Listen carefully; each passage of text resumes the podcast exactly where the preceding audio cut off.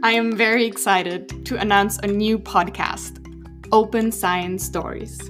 In this podcast, we explain open science concepts and ideas through short stories.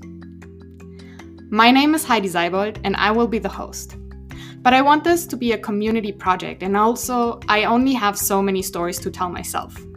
So, I need your help and your stories. If you'd like to share your story or get involved in any other part of the podcast, please get in touch. You can message me on Twitter or shoot me an email under opensciencestories at gmail.com. One word opensciencestories at gmail.com.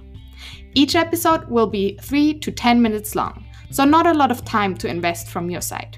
I would love to help you tell your open science story.